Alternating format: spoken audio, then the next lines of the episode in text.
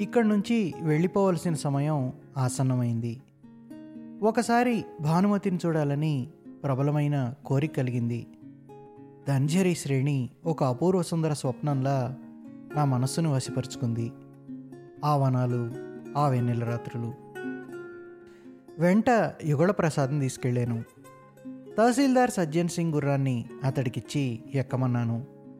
మా ఎస్టేట్ పొలిమేర దాటామో లేదో ఇంతలోకే యుగళ ప్రసాద్ అన్నాడు. బాబుగారు ఈ గుర్రం మీద పోలేను. అడవిదారిలో ఊపు మీద పరిగెత్తిందంటే గొప్పు తగిలి పడిపోవాల్సిందే. దాంతో నేను కుంటివాణ్ణి అయిపోతాను కూడా. గుర్రం మార్చుకొని వస్తాను. నేను అతడికి మెల్లిగా నచ్చజెప్పాను. సజ్జన్ సింగ్ మంచి రౌతు. అతడు అనేకసార్లు పూర్ణియాలో దావాల పని చూడడం కోసం వెళ్ళాడు ఈ గుర్రం మీదనే. పూర్ణియా వెళ్ళాలంటే ఆ దారి ఎలాంటిదో యుగళప్రసాద్కి తెలియకపోదు. త్వరలోనే కారో నదిని దాటాము. ఆ తర్వాత అడవి. అడవి అతి సుందరం. అపూర్వం ఏకాంతమైన గాఢ నిర్జనారణ్యం. ఈ అడవిలో చెట్ల గుబుర్లు అంత ఒత్తుగా ఉండవని ఇదివరకే చెప్పాను. బంతి మొక్కల తోటలు మద్ది చెట్ల తోపులు మోదుగ చెట్లు ఇప్ప చెట్లు రేగు చెట్లు రాళ్ళు విస్తారంగా కప్పివేసిన ఎర్రమట్టి మైదానాలు ఎగుడు దిగుళ్ళు మధ్య మధ్య నేల మీద అడవి ఏనుగుల పదచిహ్నాలు. ఎక్కడా మనిషి జాడలేదు లవటులియాలో కొత్తగా తయారైన అసహ్యకరమైన ఇరుకు పల్లెలు దుమ్ముతో నిండిపోయిన పొలాలు ఒకే వరసనున్న చేలు ఇవన్నీ చూచి చూచి ఇప్పుడు ఈ అరణ్యంలో అడుగుపెట్టేసరికి ప్రాణం లేచి వచ్చినట్లయింది. ఇటువంటి అరణ్య ప్రదేశం రెక్కడా లేదు. ఈ దారిలో ఆ గ్రామాలు రెండు బురుడి కులపాల్. పన్నెండు గంటలకే దాటిపోయాం. తరువాత తెరపై అడవులు పల్చని తోపులు వెనకబడ్డాయి. ఎదుట పెద్ద పెద్ద వనస్పతుల మహారణ్యం. కార్తీక మాసం ఆఖరు రోజులు. గాలి చల్లగా తగులుతోంది. లేశమైన వెచ్చం లేదు దూరంలో ధంజరి పర్వత శ్రేణి స్పష్టంగా కనబడింది. సంజ వేళకు కచేరీ చేరుకున్నాను. మా ఎస్టేట్ కోసం వేలంపాడి బీడి ఆకుల చెట్లున్న అడవి ఇజారాదారు కచేరీ అనమాట ఇజారాదారు మహమ్మదీయుడు. అతడిది షాహాబాద్ జిల్లా. అతడి పేరు అబ్దుల్ వాహెద్. బాగా మర్యాద చేశాడు. సంజయ్ వచ్చారు మంచిదే అయింది బాబుగారు. అడవిలో పెద్ద పుల్ల భయం ఉంది. అన్నాడు. నిస్తబ్దమైన రాత్రి. పెద్ద పెద్ద చెట్ల తోపుల్లో గాలి హోరు పెడుతోంది. సంగతి వినేసరికి కచేరీ వరండాలో కూర్చునే ధైర్యం లేకపోయింది. గదిలో కిటికీ తెరుచుకుని కూర్చుని మాట్లాడుతున్నాం. హఠాత్తుగా అడవిలో ఏదో జంతువు అరిచింది. ఏమిటది? అని అడిగాను యుగళ ప్రసాద్ని అదేమీ లేదండి. అది హుడాల్ అంటే తోడేలు అని చెప్పాడు. ఒకసారి గాఢ నిశీత సమయంలో అడవిలో నుంచి దుమ్ములగుండు వికటాటహాసం వినవచ్చింది ఒంటిలో నెత్తురు గడ్డగట్టుకుపోతుంది భయం వల్ల. సరిగ్గా ఉబ్బసపు రోగి దగ్గులా ఉంటుంది ఆ నవ్వు. మధ్య మధ్య ఊపిరి స్తంభించిపోయినట్లు తరువాత మళ్ళీ నవ్వినట్లు ఉంటుంది. మరునాడు పొద్దుటే బయలుదేరి తొమ్మిది గంటల వేళకు దోబరూపన్న రాజధాని అయిన చెకుముకిటోలా చేరుకున్నాం. అనుకోకుండా నేను వచ్చినందుకు భానుమతి ఆనందం చెప్పతరం కాదు. ఆమె కన్నుల్లోనూ ముఖంలోనూ ఆనంద చిహ్నాలు కప్పిపుచ్చడానికి వీల్లేనట్లు వెల్లివిరిశాయి.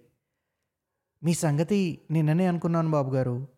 ఇన్నాళ్ళయింది రానే లేదేం బాబుగారు? అని అడిగింది. భానుమతి కొంత పొడుగు ఎదిగినట్టు కనబడింది. కొంత సన్నబడింది కూడా. ముఖంలో మాత్రం అదే లావణ్యం శరీరంలో అదే పుష్టి ఉన్నాయి. స్నానం చేస్తారా వాగులో? ఇప్ప నూనె తీసుకురానా? ఆవ నూనె తీసుకురానా? ఈ మాటు వర్షాలకి వాగులో నీళ్ళు ఎంత చక్కగా వచ్చాయనుకున్నారు? చూదురుగాని పదండి. మరొక్క విషయం నేను గమనించాను. భానుమతిలో చక్కని సంస్కారం కనబడుతుంది. మామూలు సంతాల స్త్రీలతో ఆమెను పోల్చడానికి వీల్లేదు.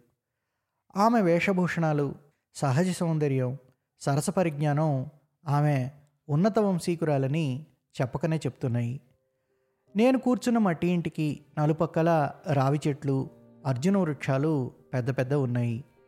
ఒక గుంపు రామచిలుకలు ఎదుట చెట్టు కొమ్మల్లో కలరవం చేస్తున్నాయి. హేమంత ఋతువు ప్రథమ దినాలు. సాయంకాలం పడేసరికి చలిగాలి. అర్ధమైన లోపు దూరంలో ధంజరి పర్వతం. పర్వతం మీద నుంచి కిందికి వాలుగా వస్తుంది. తలలో పాపట మాదిరిగా ఒక బాట.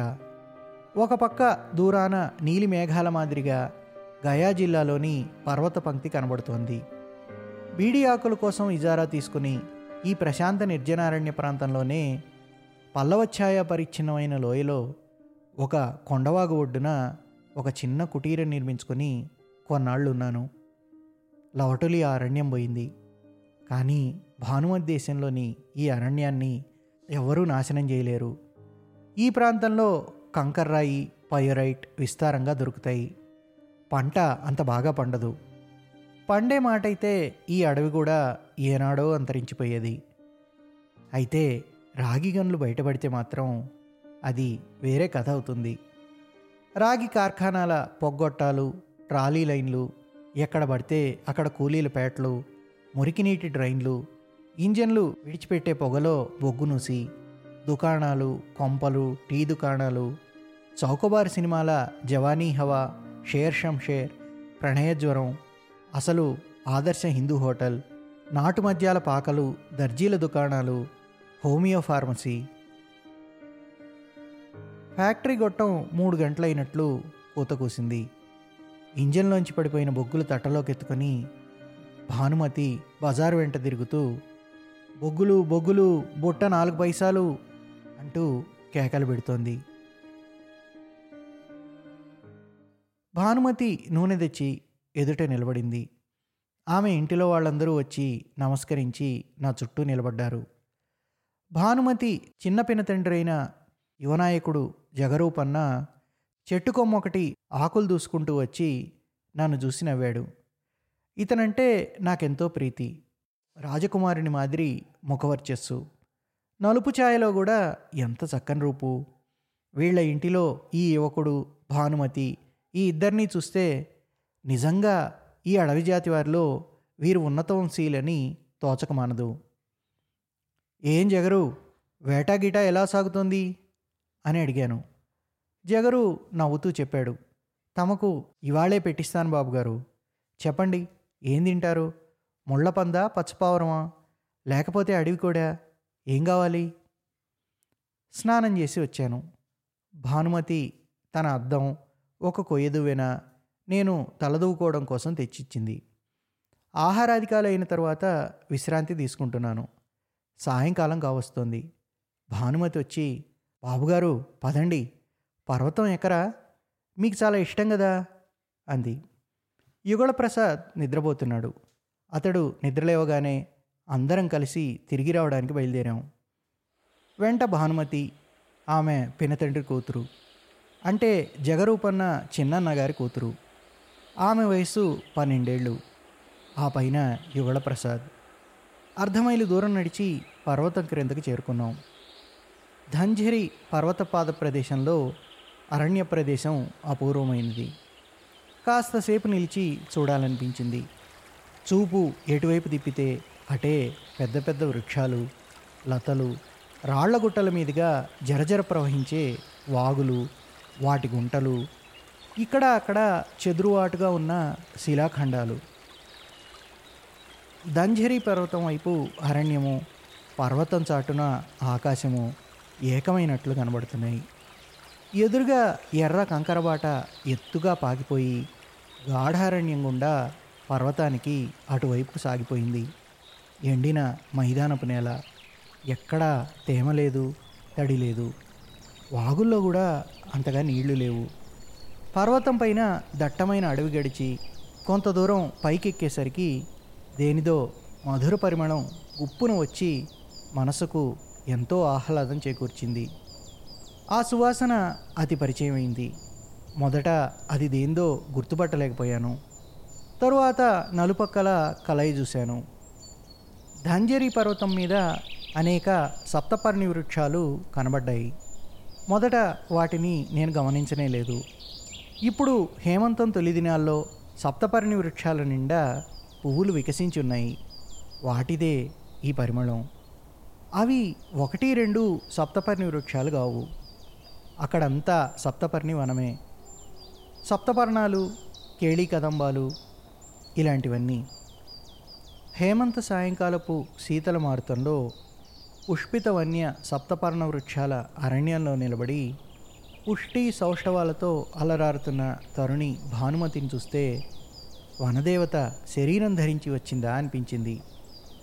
ఈ కృష్ణఛాయా సుందర వనదేవతను చూచి ధన్యుడనైనానని తోచింది.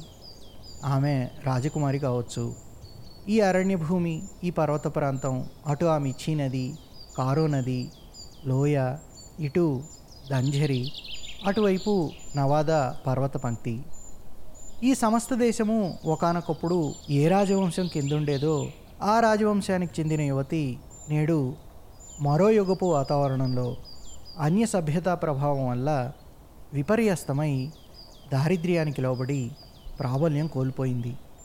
అందువల్లనే నేడు భానుమతిని సంతాల్ స్త్రీగా చూస్తున్నాను. ఆమెను చూస్తూ ఉంటే లిపిబద్ధంగాని పూర్వ భారతదేశ చరిత్రలోని విషాదపూరితమైన ఘట్టం నాకు కన్నులకు కట్టినట్లయింది. ఇవాళ ఈ సాయంకాలపు వేళ నా జీవితంలో అనేక ఇతర సుందర ఘట్టాలతో మిళితమై మధుర స్మృతి చిత్రమై ఉజ్వలంగా ప్రకాశిస్తోంది. స్వప్నం మాదిరి మధురమైనది స్వప్నం మాదిరే అవాస్తవమైనది కూడా. పదండి ఇంక కొండెక్కరా? అంది భానుమతి. అబ్బా ఎంత చక్కని పువ్వులు ఎంత చక్కని పరిమళం. కాదు కొద్దిసేపు ఇక్కడ కూర్చోవద్దా?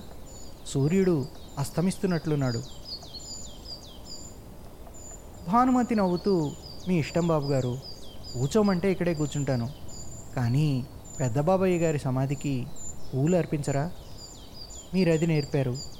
నేను రోజు పర్వతం ఎక్కి పూలు వేస్తున్నాను. ఇప్పుడు అడవిలో ఎన్ని పువ్వులు అనుకున్నారు? దూరంలో మిచీ నది ఉత్తరవాహినిగా మారి పర్వతానికి దిగువగా చుట్టూ తిరిగి ప్రవహిస్తోంది. నవాదా వైపున అస్పష్టంగా కనబడుతున్న పర్వత శ్రేణికి వెనుకగా సూర్యుడు అస్తమించాడు. దానితో పాటు పర్వతం పైన గాలి మరింత చల్లగా వీస్తోంది. సప్తపర్ణ పుష్పాల పరిమళం మరింత గాఢంగా వీస్తోంది. నీడలు చిక్కనై శైలసానువుల మీదుగా క్రిందలోయలోని అడవుల్లోకి దిగజారుతున్నాయి. మిచీ నది ఆవలిగట్టున శైలాల మీదికి వ్యాపిస్తున్నాయి. భానుమతి ఒక గుత్తి సప్తపర్ణి పువ్వులు త్రుంపి కొప్పులో తురుముకుంది. కూర్చోనా? లేకపోతే కొండెక్కుతారా బాబుగారు? అని అడిగింది. మళ్ళీ కొండ ఎక్కడం ప్రారంభించాం. అందరి చేతుల్లోనూ ఒక్కొక్క సప్తపర్ణి పువ్వుల రెమ్ ఉంది. అందరం ఒక్కసారే పర్వతం పైకెక్కాం. అదే ప్రాచీన వటవృక్షము దాని కింద ప్రాచీన రాజసమాధి. అక్కడంతా ఎక్కడ చూసినా సెల్లే. రాజా దోబరూపన్న సమాధి పైన భానుమతి ఆమె చెల్లెలు నిచని పువ్వులుంచారు. నేను యుగళప్రసాద్ కూడా పువ్వులుంచాము. భానుమతి ఇంకా బాలికే కదా అమాయక బాలిక మాదిరి ఎంతో సంతోషపడింది. బాలిక మాదిరే గారాభంగా ఇక్కడే కాసేపు నిలబడండి బాబుగారు. ఏ? బాగాలేదు? అంది. నేను లోపల అనుకున్నాను. ఇదే ఆఖరిసారి మళ్ళీ ఇక్కడికి రాను. ఈ పర్వతం పైన ఈ సమాధి స్థలం ఈ అరణ్య ప్రాంతం ఇంక మరి చూడబోను. ధంజేరి శైలశ్రేణి పైన పుష్పిత సప్తపర్ణవనానికి భానుమతికి ఇంకా ఇదే వీడ్కోలు. ఇదే చివరి వీడ్కోలు. ఆరేళ్ళ దీర్ఘ అరణ్యవాసం పూర్తి చేసుకొని కలకత్తా నగరానికి తిరిగి వెళ్ళిపోతాను. కానీ వెళ్ళిపోయే రోజు దగ్గరవుతున్న కొద్దీ ఇవన్నీ మరింత సన్నిహితమైన అవుతున్నాయి. భానుమతికి చెప్పాలని కోరిక కలిగింది. నేను మళ్ళీ తిరిగి రానని చెప్తే భానుమతి ఏమంటుందో తెలుసుకోవాలనిపించింది. కానీ అమాయక అయిన వనబాలికకు అనురాగపూర్వకమైన మాటలు చెప్తే ఏమవుతుంది? సంజపడగానే మరో సువాసన వ్యాపించింది. దగ్గరలోనే అడవిలో బోలెడు సేఫాలి వృక్షాలున్నాయి. చీకటి పడుతున్న కొద్దీ సేఫాలి పుష్పాల పరిమళం గుప్పున గాలితో పాటు కలిసి వచ్చింది ఇక్కడ సప్తపర్ణి వనం లేదు. ఈ చెట్ల గుబుర్లలో మిణుగురు పురుగులు మెరవనారంభించాయి. గాలి విసురుగా మధురంగా వీస్తోంది. ప్రాణం లేచి వచ్చినట్టయింది ఈ గాలిని పొద్దుట సాయంకాలము పీల్చినట్లయితే ఆయువు ఎందుకు వృద్ధి కాదు? దిగడానికి మనసొప్పలేదు. కానీ అడవి జంతువుల భయం ఉంది. అదిగాక భానుమతి వెంట ఉంది. యోగళప్రసాద్ బహుశా ఏ కొత్త చెట్లు మొక్కలు ఈ అడవిలోంచి తీసుకుపోవాలా? ఎక్కడ నాటాలా అని ఆలోచిస్తూ ఉండాలి. అతడి మనస్సంతా కొత్త లతలు పువ్వులపైన చక్కని ఆకులు గల చెట్లపైన ఉంది. మరొక దృష్టే లేదు అతడికి. యుగళప్రసాద్ పిచ్చివాడే కావచ్చు. కానీ అదొక తరహా పిచ్చి. నూర్జహాన్ పారసీక దేశం నుంచి చందనం మొక్కలు తెప్పించి కాశ్మీర్లో నాటించింది. నూర్జహాన్ ఇప్పుడు లేదు. కానీ కాశ్మీర దేశం అంతటా సుందరమైన చందనం వృక్షాలు వ్యాపించిపోయాయి. యుగళప్రసాద్ పోయేవాడే కానీ ఉండడు. కానీ సరస్వతీ హ్రదంలో నేటి నుంచి వందలాది సంవత్సరాల తర్వాత కూడా హేమంత ఋతువులో వికసించిన స్పైడర్ లిల్లీ పువ్వులు గాలిలో సుగంధ పరిమళం వ్యాపింపజేస్తూనే ఉంటాయి. హంసలతల హంసాకృతి నీల పువ్వులు గుత్తులు గట్టి వికసిస్తూనే ఉంటాయి. యుగళప్రసాద్ స్వయంగా వాటిని నాఢారణ్యంలోకి దిగుమతి చేశాడు ఒక రోజున. ఈ సంగతి ఎవ్వరూ చెప్పుకోకపోవచ్చును.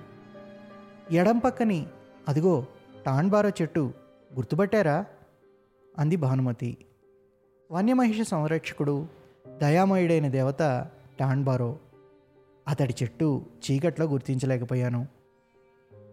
ఆకాశంలో చంద్రుడు లేడు. కృష్ణపక్షపు రాత్రి. చాలా దూరం దిగి వచ్చాం. ఈసారి మళ్ళీ ఆ సప్తపర్ణి వనం అబ్బా ఎంత మధుర పరిమళం. తరువాత ఈ అడవి మార్గంలో చీకట్లో కొండ దిగుతూ ఉంటే మనసులో తోచింది. లవటులియా పోయింది. నాడా అంతరించింది.